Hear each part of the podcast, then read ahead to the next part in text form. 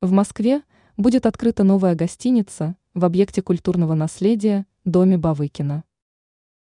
Городские службы столицы очень бережно относятся к объектам исторического и культурного наследия. Однако, когда это рационально и безопасно для их эксплуатации, такие объекты разумно вводить в хозяйственный оборот.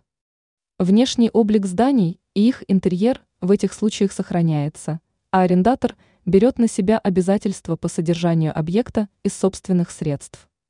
В текущем году инвесторам уже было передано несколько зданий в историческом центре столицы под перепрофилирование под гостиницы. Одним из плюсов реализации подобных проектов является очень выгодное расположение объектов культурного наследия и очень хорошая инфраструктура в этих районах.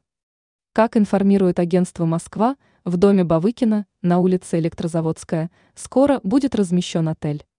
По условиям договора арендная плата для инвестора будет составлять 1 рубль за квадратный метр в год. Однако инвестору необходимо будет выполнить огромный комплекс работ по реставрации здания и в дальнейшем поддерживать здание в надлежащем виде. Категория гостиниц и по количеству звезд остается на усмотрение инвестора. Никаких требований по этому критерию городскими службами не выдвигается.